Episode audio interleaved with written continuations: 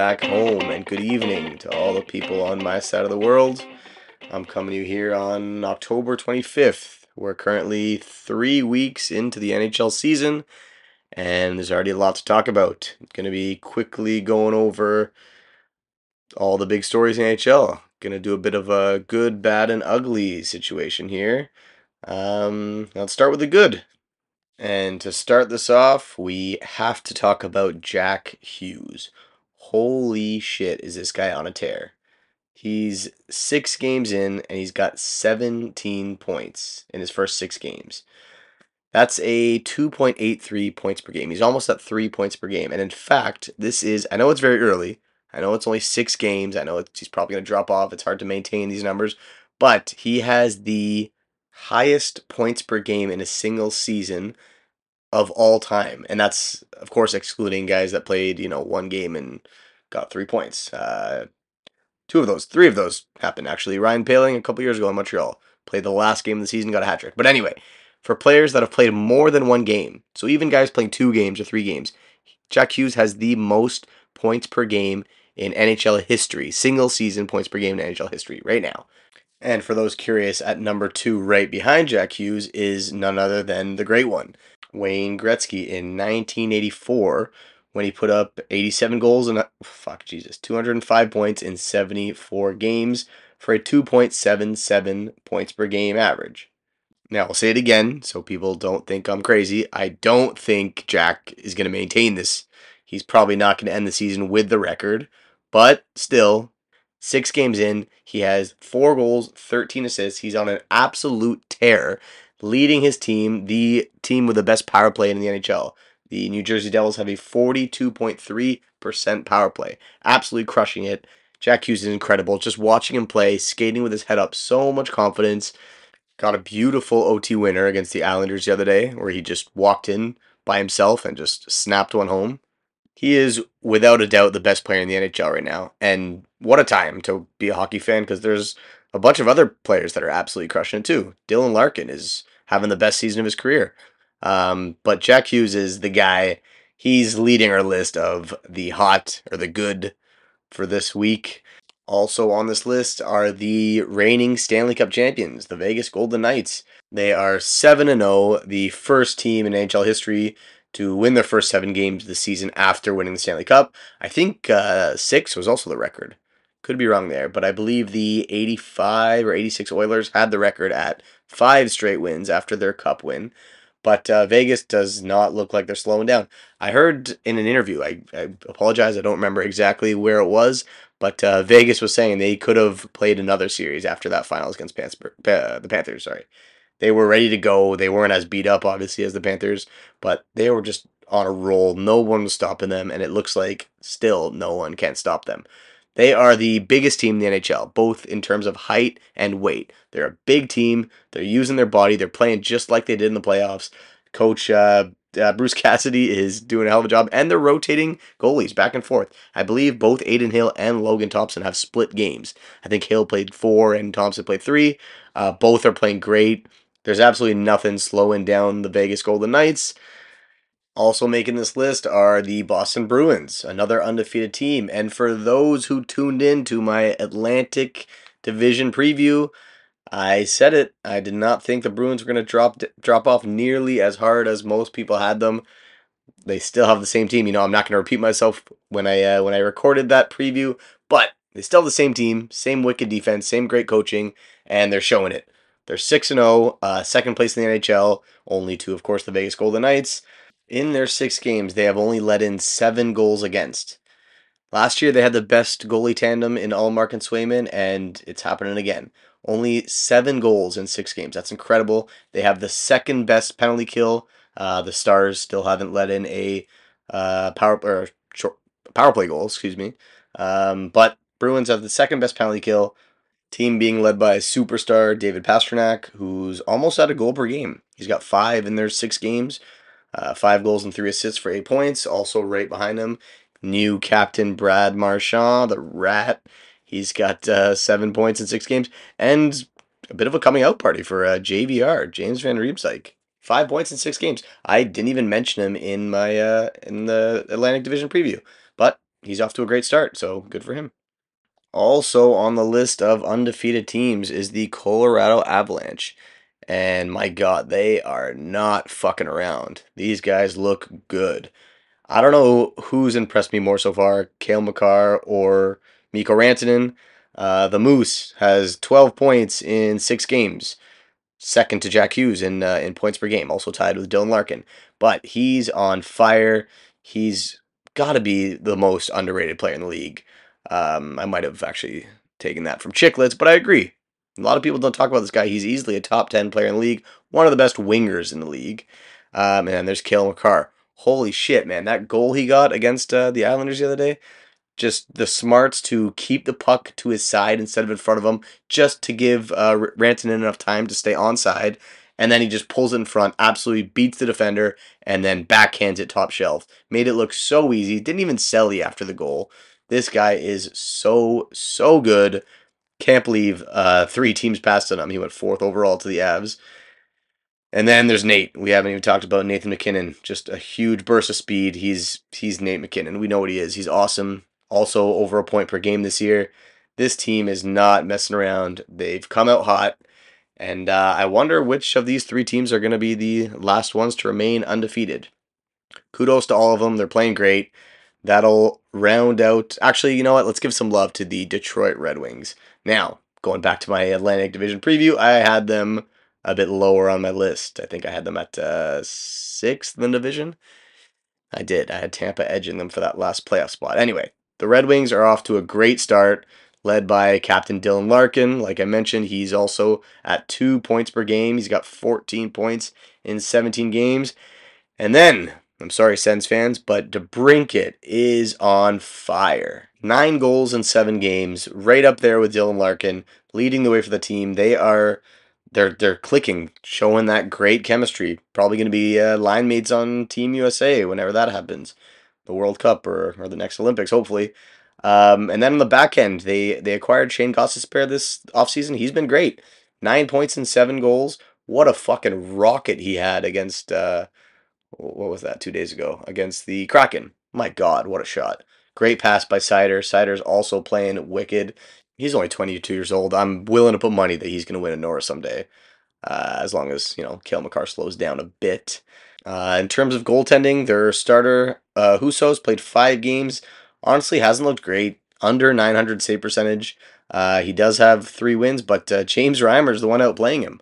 Optimus Reim. He's got uh, two wins under his belt, including a shutout and just a he led in one goal, one goal in two games. He's been great. Nine six three save percentage. Uh, I wonder if they're going to be giving him more games. I'm also surprised they haven't brought up Alex Lyon. I thought uh, I thought he was a great acquisition for them too in the offseason. But anyway, little love for the Detroit Red Wings. Good for them. Always nice seeing an original six team doing well, except for uh, Leafs and the Bruins. Um, moving on. Let's go to the bad. Uh, you know what? I don't know what to put at bad and what to put at ugly, but uh, let's talk about the Habs real quick. I'm going to put them at bad, even though on the standings they're middle of the pack, but uh, I want to focus especially on their power play. This is one of the worst power plays I've ever seen. And funny enough, they have scored a few. They got four power play goals so far. Uh, their power play is at 16.7%, and somehow that's good for 18th in the league. Again, I know it's very early, uh, but it's not the numbers I want to talk about. Watching this team on the power play, it, it pains me. How they enter the zone is okay. Now, so I know a lot of teams are doing this. Most teams are doing uh, the play where they drop it back to the trailer the guy has a lot of space, picks up speed to enter the zone. I get it. It works for most teams. It's probably the best strategy now since a lot of teams have adjusted to, you know, old the dump and chase strategies or what whatnot. But they are so predictable when they do it. And the most recent game against the Devils, the Devils PK was very aggressive. They had one guy just ignoring the puck carrier and going or, or staying high to cover the trailer, and yet this, the Habs still passed it right to that player like three or four times terrible giveaways.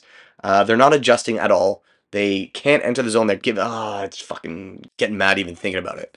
Um, now, Mike Matheson did get a highlight reel goal on the power play. I guess because the D men were expecting him to drop it back like they always do.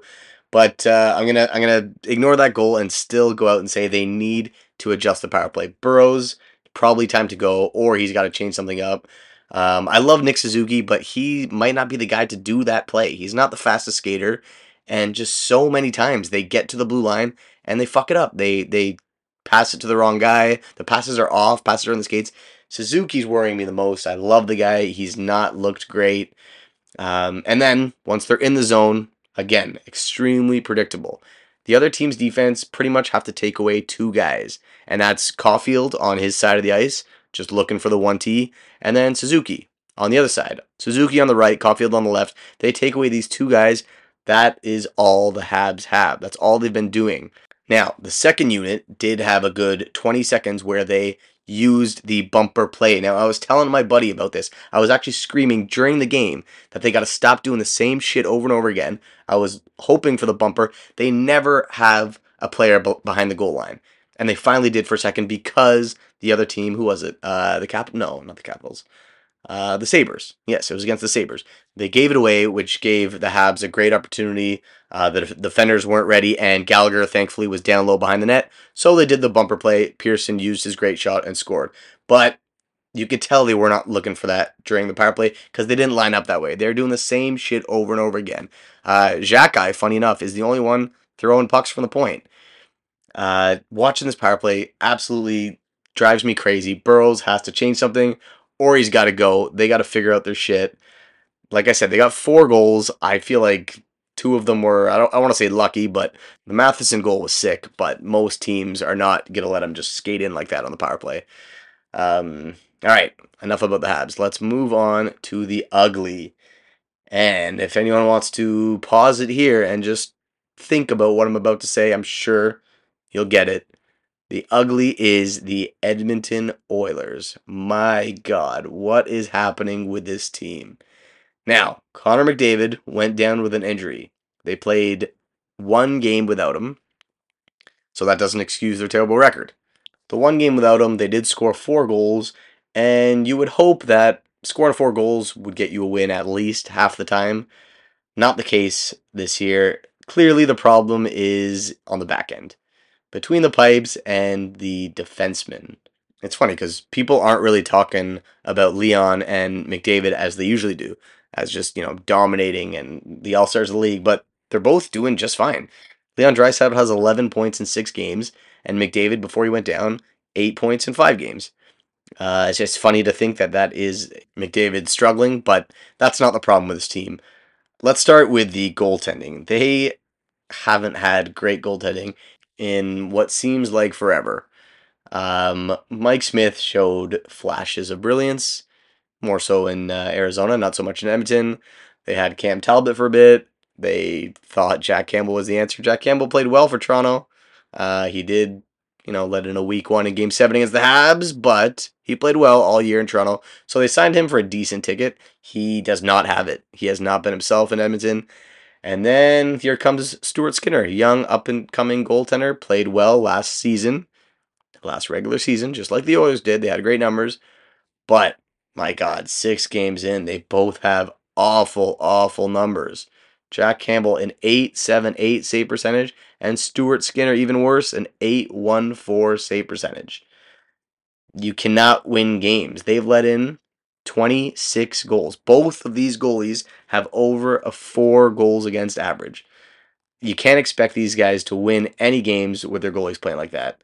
Um, now, I'll admit, I've only been able to watch one Oilers game in its entirety so far this season, and I haven't checked out really any of the advanced analytics, so I can't speak much to the defensemen. Uh, what I am seeing is that Mattias Ekholm is getting the fourth most time on ice for the D-men. They got Ceci, Bouchard, and Nurse playing more than him.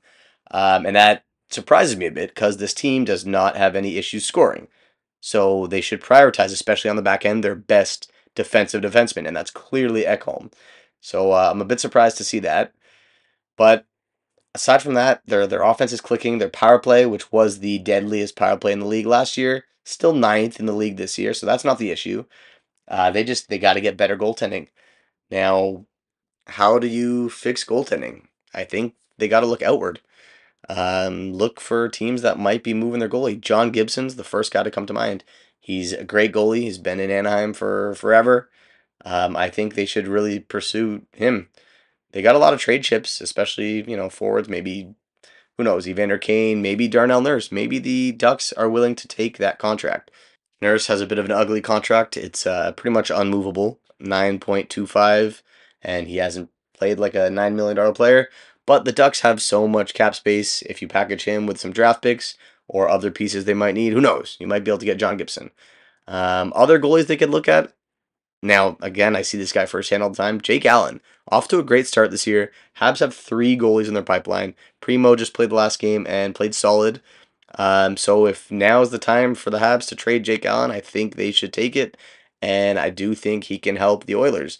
He might not be a John Gibson, he might not be a Vezina winner, but he's played solid. He's won before. He backed up a Stanley Cup winning team. So uh, that's an option. Um, they could also go to Carter Hart.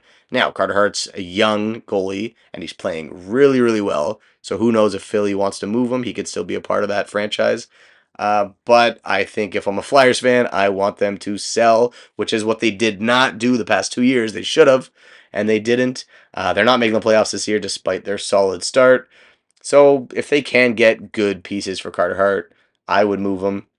Uh, aside from this year, he never really did pan out, and his value's high. Like I said, he's off to a great start. So Oilers got to look outward. I think the two goalies they have in the system right now are just not cutting it, and they got to get out of this funk. They got to do something, especially in that tough division. They got uh, Vegas tearing it up. LA is a solid team, so you know they got to turn it around sooner than later. And uh, that's it. That's it for my good, bad, and ugly was hoping for this uh, week three recap to not go too long. We're at 17 minutes, so uh, not too bad. Um, great hockey so far. Um, now I will will let you guys know I do plan on conducting a little interview in the coming days. Uh, unfortunately, no big names. Like I've mentioned, I am in Seoul, South Korea, so not too many NHLers, former NHLers popping by here. Would love to get uh, Jim Paek on. I don't know if anyone knows him. Former Korean NHLer for the Pittsburgh Penguins. Uh, but no, I'm going to have some buddies on who are lifelong hockey fans. I got a Blackhawks fan, I believe I'm going to have on very soon. I'm a big, big Leafs fan. I mentioned this again in my first episode, but this guy is a huge fan.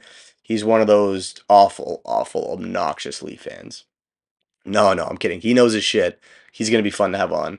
Uh, so there's that to look forward to. And I'm going to have a little trivia contest one of these days. I have a bunch of hockey trivia questions. Uh, I'd like to throw that at some people. And listeners, if I do this often uh, and you think you can handle the trivia questions, send a DM. Maybe we'll get you on. Maybe we'll make that a big thing. All right. Thanks for listening, and uh, we'll see you next time. Peace.